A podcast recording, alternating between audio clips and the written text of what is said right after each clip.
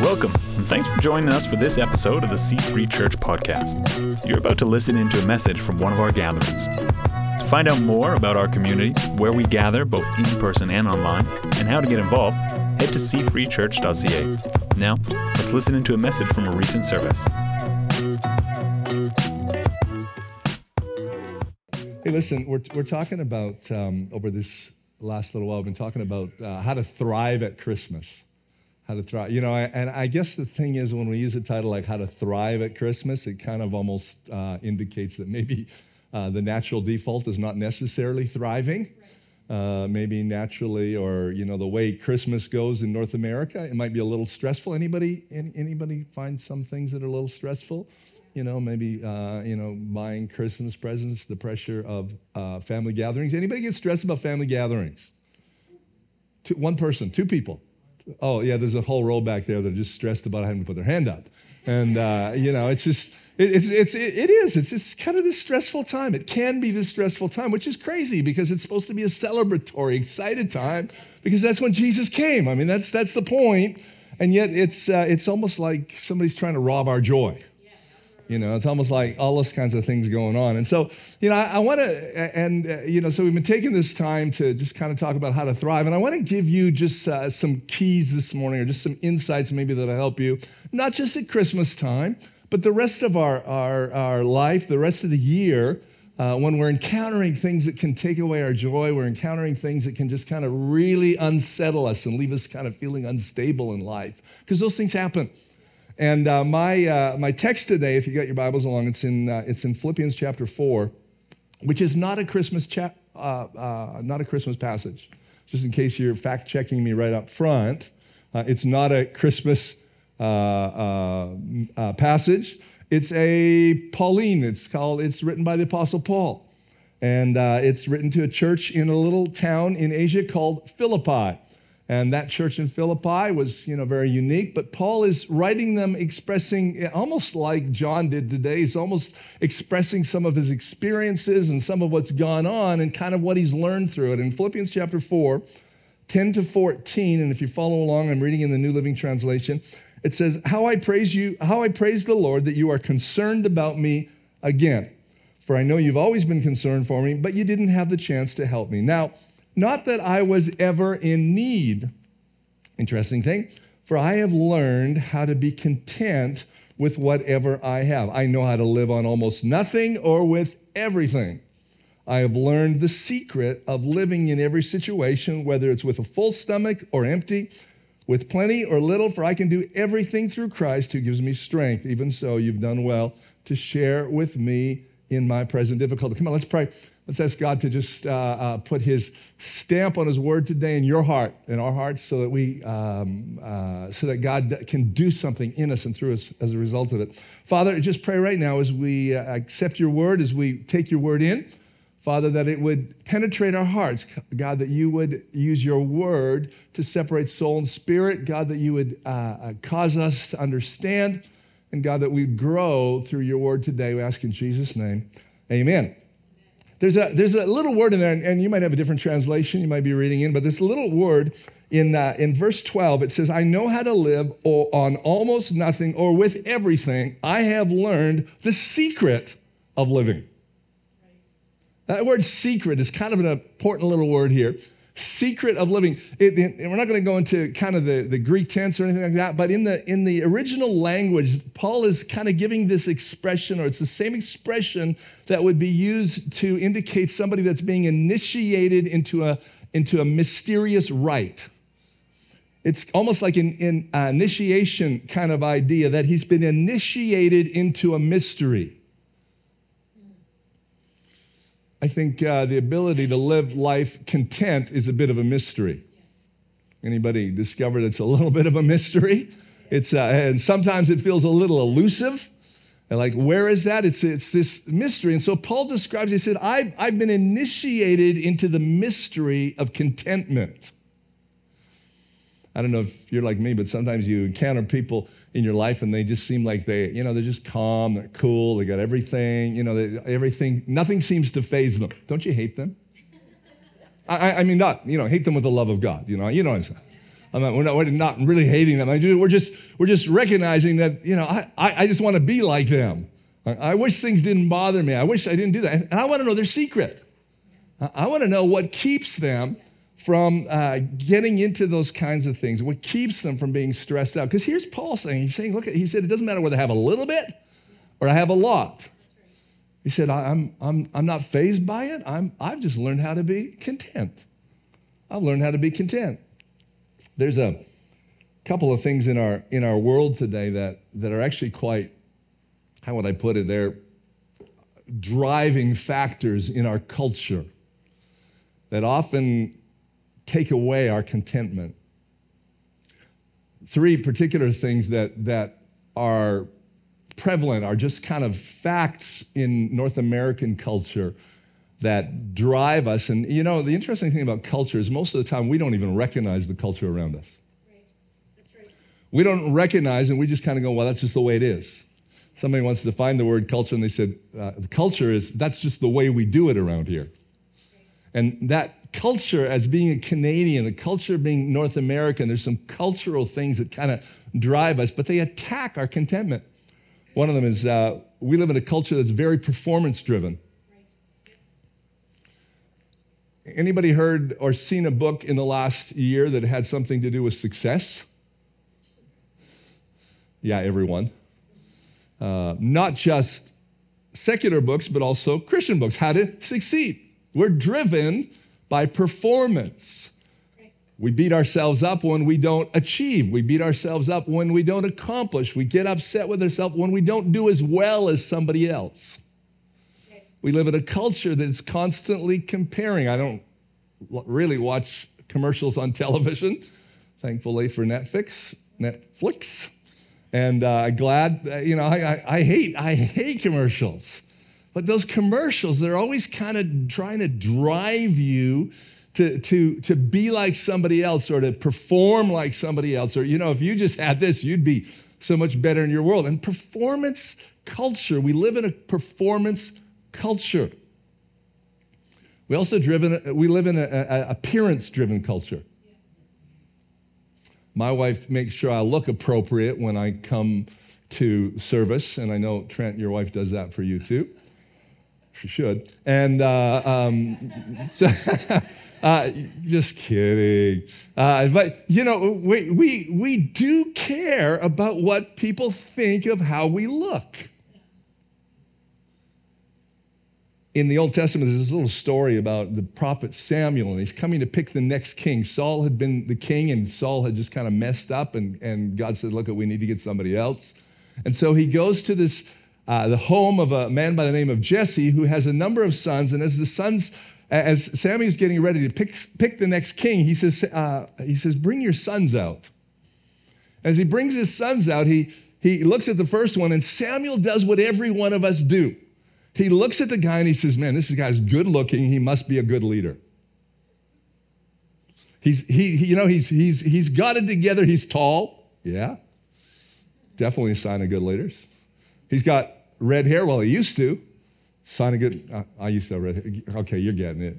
And uh, you know, he look at it and go like, look at that beard. No, it's and uh, he, but he looks at Samuel. he looks at he looks at uh, uh, uh, Jesse's oldest son, and he goes like, this guy looks like the right guy.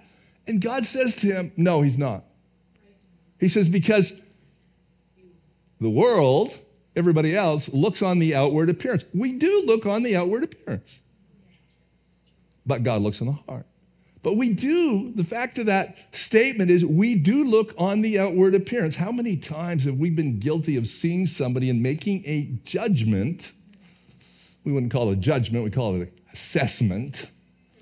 But look at them and go, well, I don't know if that person is trustworthy. I read a study a long ago, which is, I haven't told my wife this yet, but I, I read this study not that long ago that uh, they, they did a survey on, uh, of men and who people intuitively trusted more. And they discovered that men with beards were intuitively more trustworthy. Telling you the truth. You believe me, right? It's funny that we can study those kinds of things and that we even care about those kinds of things. Whether somebody's trustworthy by what they look like as opposed to what they say in their track record, but we're driven in our world by a culture that is appearance driven.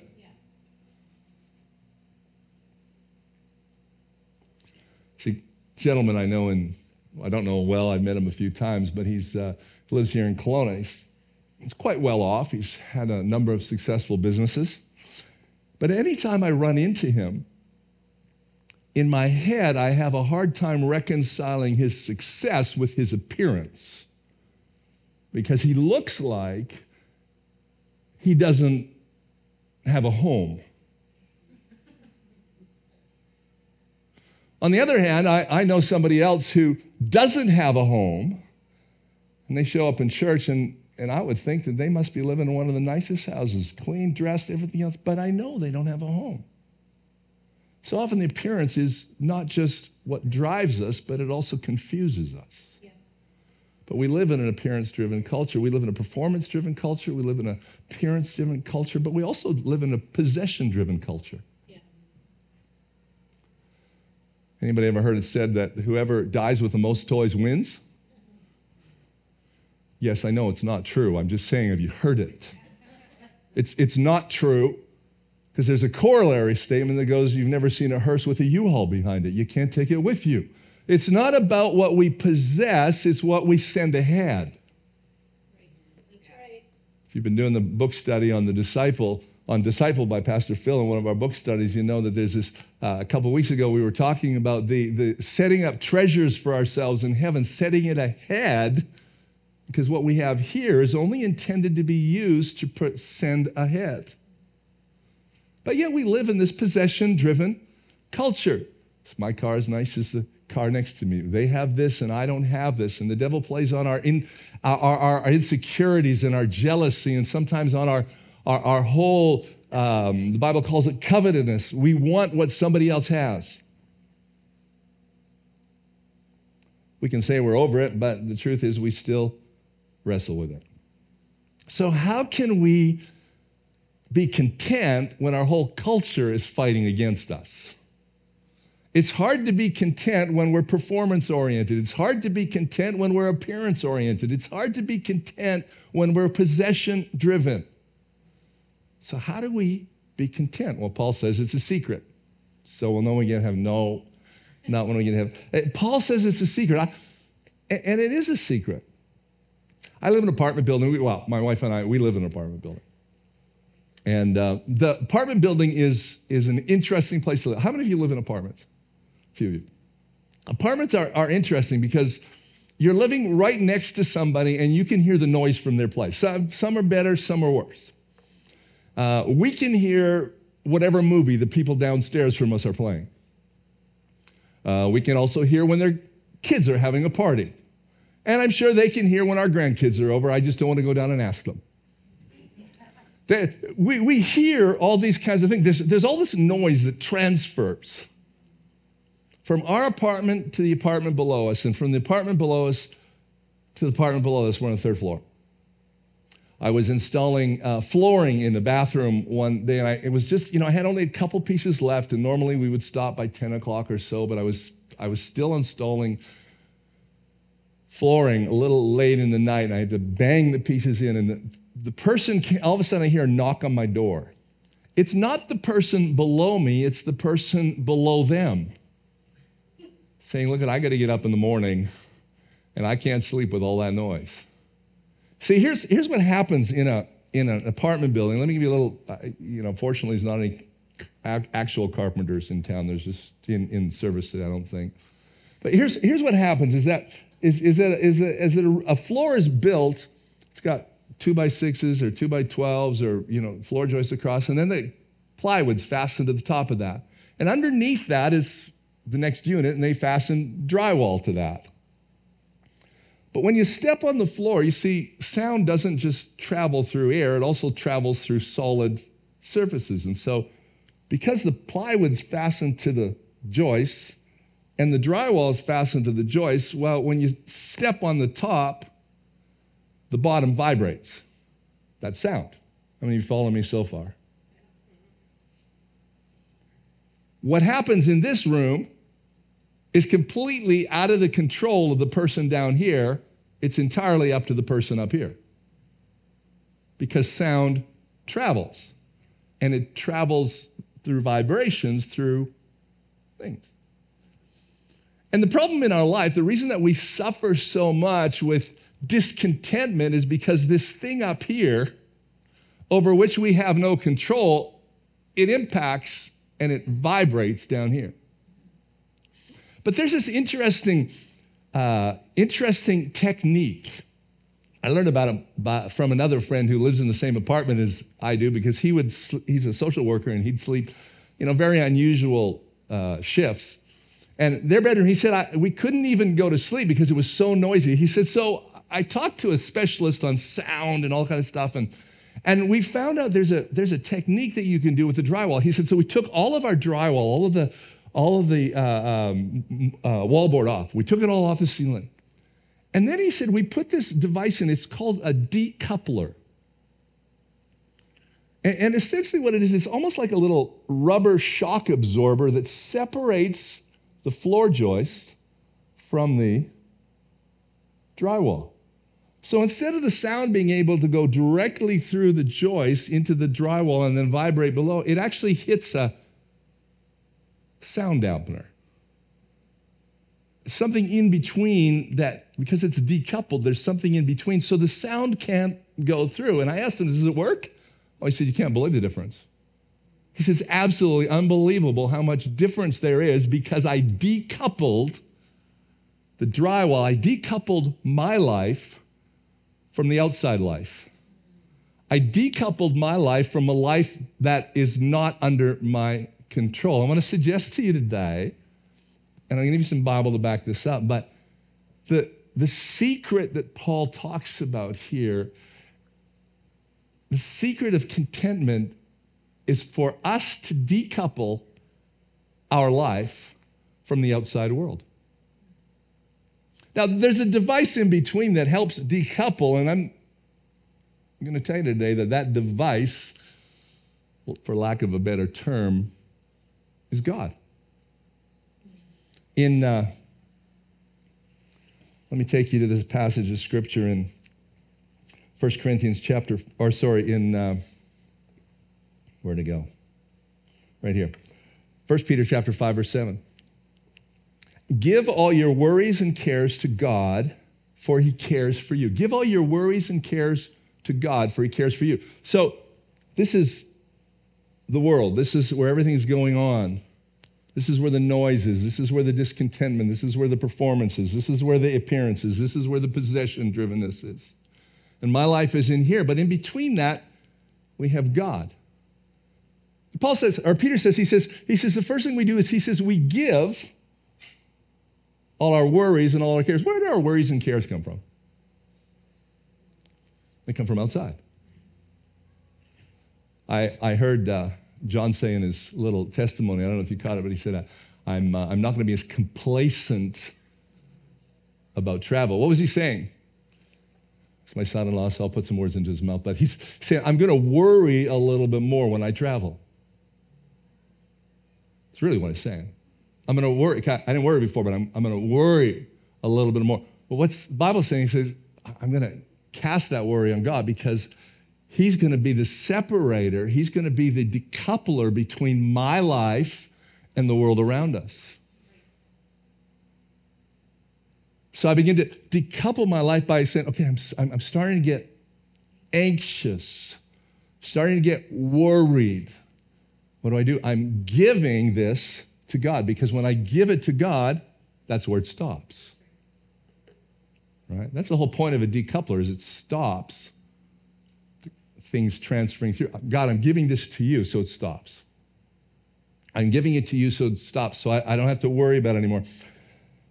Give all your worries and cares to God. In another translation, um, which I learned when I was growing up, it says, Cast all your cares on Him. I love that translation actually way better. This idea of everything I'm worried about, everything that's stressing, everything over which I have no control. How many of us realize that about 90% of what we actually get stressed about, we have no control over? We get stressed about stuff over which we have no control. He says, I'm going to take this and I'm going to cast it. I'm going to take this and I'm going to throw it up to God because He's going to handle it. I have no control over it. I can't control the noise in the apartment next door, but if I decouple, I stop worrying.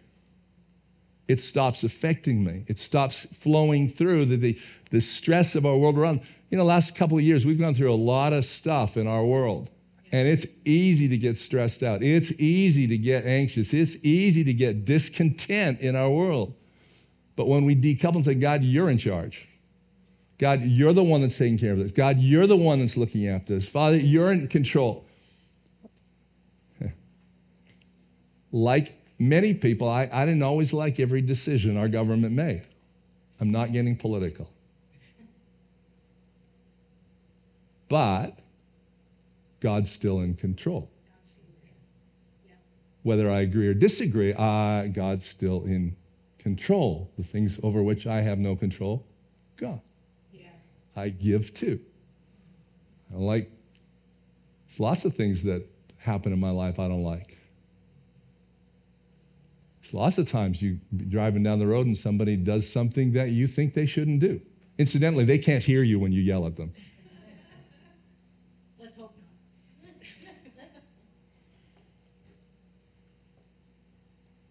But we sometimes carry that forever. We just, oh, you know what? That person cut me off. I'm just going to hang on to that every time I go past that section of Harvey Street. I'm going to remember where that truck pulled right across in front of me and then accused me of cutting him off. Yeah, that happened. And, and, and I'm going to carry that here instead of giving it away because I got no control over that.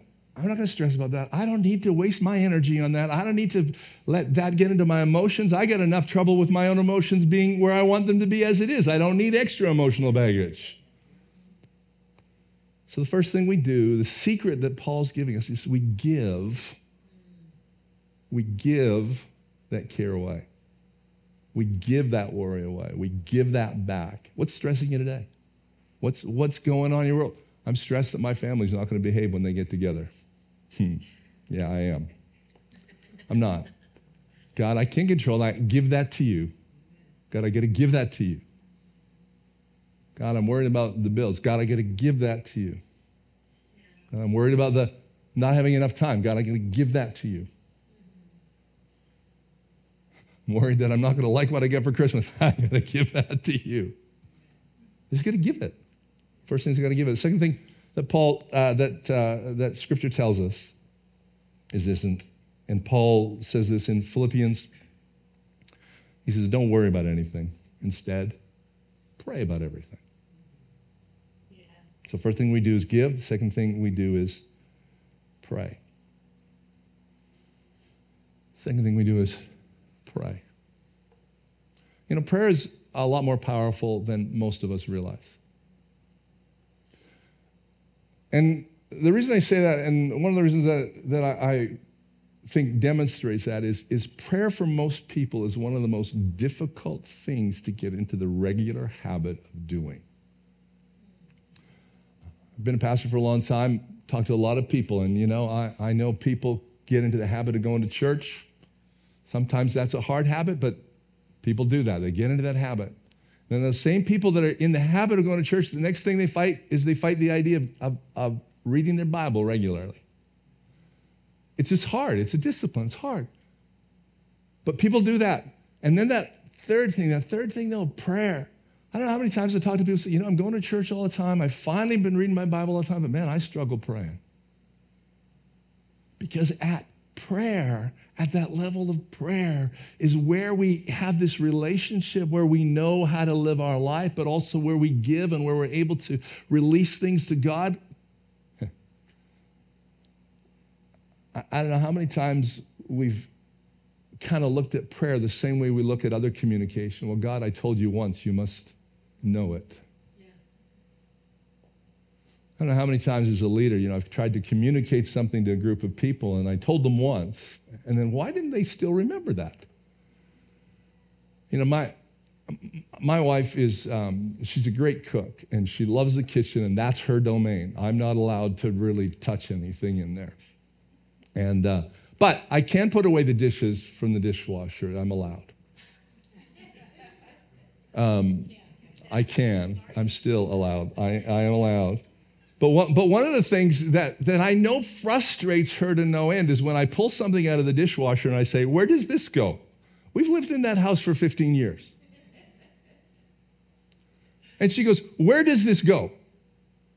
No, I, am saying, Where does this go? And so you know, if she's not home, I leave it on the counter. Why'd you leave it on the counter? Because I don't know where it goes. what do you mean you don't know where it goes? I've told you where it goes. Yeah, but I don't care. Some of you look at it, he, he just told the truth, didn't he? Because I don't really care where it goes, because I can ask her. But she's frustrated because, you know, I thought you'd, you know, I told you where it goes. I don't expect to keep having to tell you this same thing over and over and over and over again. God, I just gave it to you. No, you didn't. You just told me. So why, why, why, does, why does Jesus teach us that we keep praying. He who keeps praying, keeps praying, keeps praying, keeps praying. Not repeating ourselves like Pharisees who have no power in that, but because we're genuinely trying to get this given away. We're genuinely trying to come to this. Say, well, I prayed about it once and nothing happened. Well, keep praying. Well, God, I prayed that you would heal. Keep praying. God, I, I prayed that I wouldn't worry about this anymore. Keep praying because every time we pray, we enter into a partnership and a relationship with Jesus that allows us to transfer things to Him and for Him to put new good things into our life. But it doesn't happen in casual conversation. Let, uh, let, let me, let, me, let me put it this way Jesus wants, with the Holy Spirit in you, wants more than a prayer he wants a conversation and a relationship. And as we do that, as we begin to do that, we find ourselves moving into what Paul calls this secret of contentment because I have the one thing I really need. I love that song that we were singing this morning, and um, I, I actually believe that as we've been singing that song, it's a seed that God's putting in our life. That song, No One, No One, No One. Uh, if I can put it this way, it's just because we sang the song didn't make it true. But the more we rehearse that, the more we meditate on that, the more we keep coming back to that spot, the more we keep saying, God, there's no one like you you know, over the last year, and we're getting near to the end of the year, and over the last year, I would, I would have to say that the biggest message I feel like God has put on my heart, the biggest emphasis in my spirit has been, I want you to follow me. And, you know, when I say that, you know, I, I almost say it almost with a bit of embarrassment because I feel like I, I kind of feel like Peter, you know. God, I thought I was following you. Jesus comes to Peter and says, Peter, do you love me? And Peter says, Yeah, I love you. I, I really like you. Peter, do you love me? Oh, I really like you. Peter, do you really like me? I really like you. And I kind of feel when God comes and says, Hey, would you follow me? It's like I've had to re examine, continue to re examine all those things that keep getting ahead of my love for God. You know? We don't totally get the idea of idols and all of the rest of that, but there's these things that keep getting ahead of my love for God. My love for people to say, you know, you're doing a good job sometimes gets more important than my love for God. Sometimes that affirmation of somebody saying, hey, that was a great message that gets ahead of my love for God. I think for all of us, God's calling us to a, a deeper level of love for Him. Give God what worries us. Pray instead of be anxious. But above all, love the Lord your God with your entire heart. I think as Paul tries to let us in on the secret. He said, I've learned the contentment secret. I've learned the mystery of contentment. But the very bottom line, fundamental thing is that we love the Lord our God with our whole heart. Nothing else gets that place. Nothing else gets that spot in our life. And when we do that, I have everything I need.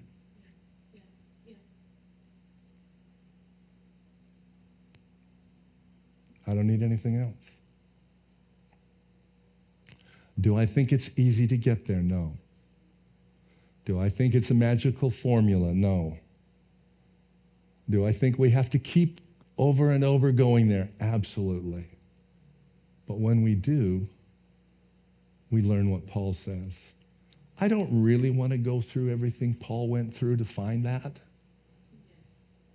You can look at some of his other letters and discover that he was beaten and bruised and shipwrecked and stoned and not that kind of stone, you know, with real stones. And he was all these kinds of things that happened to him and he had to escape and a few times he was left for dead. I prefer not to do that. I'd learn, like to learn how to be content on kind of less extreme lessons.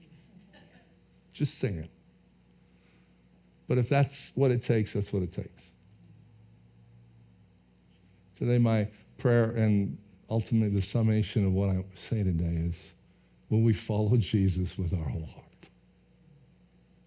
That's where contentment is. That's the place. When we choose to do that, we'll probably discover there's some things that we have to give back to God. There's some things that we have to let go of because they're not for God. But if we're committed to that, we'll find that place where God wants us to be. Let me pray for you this morning.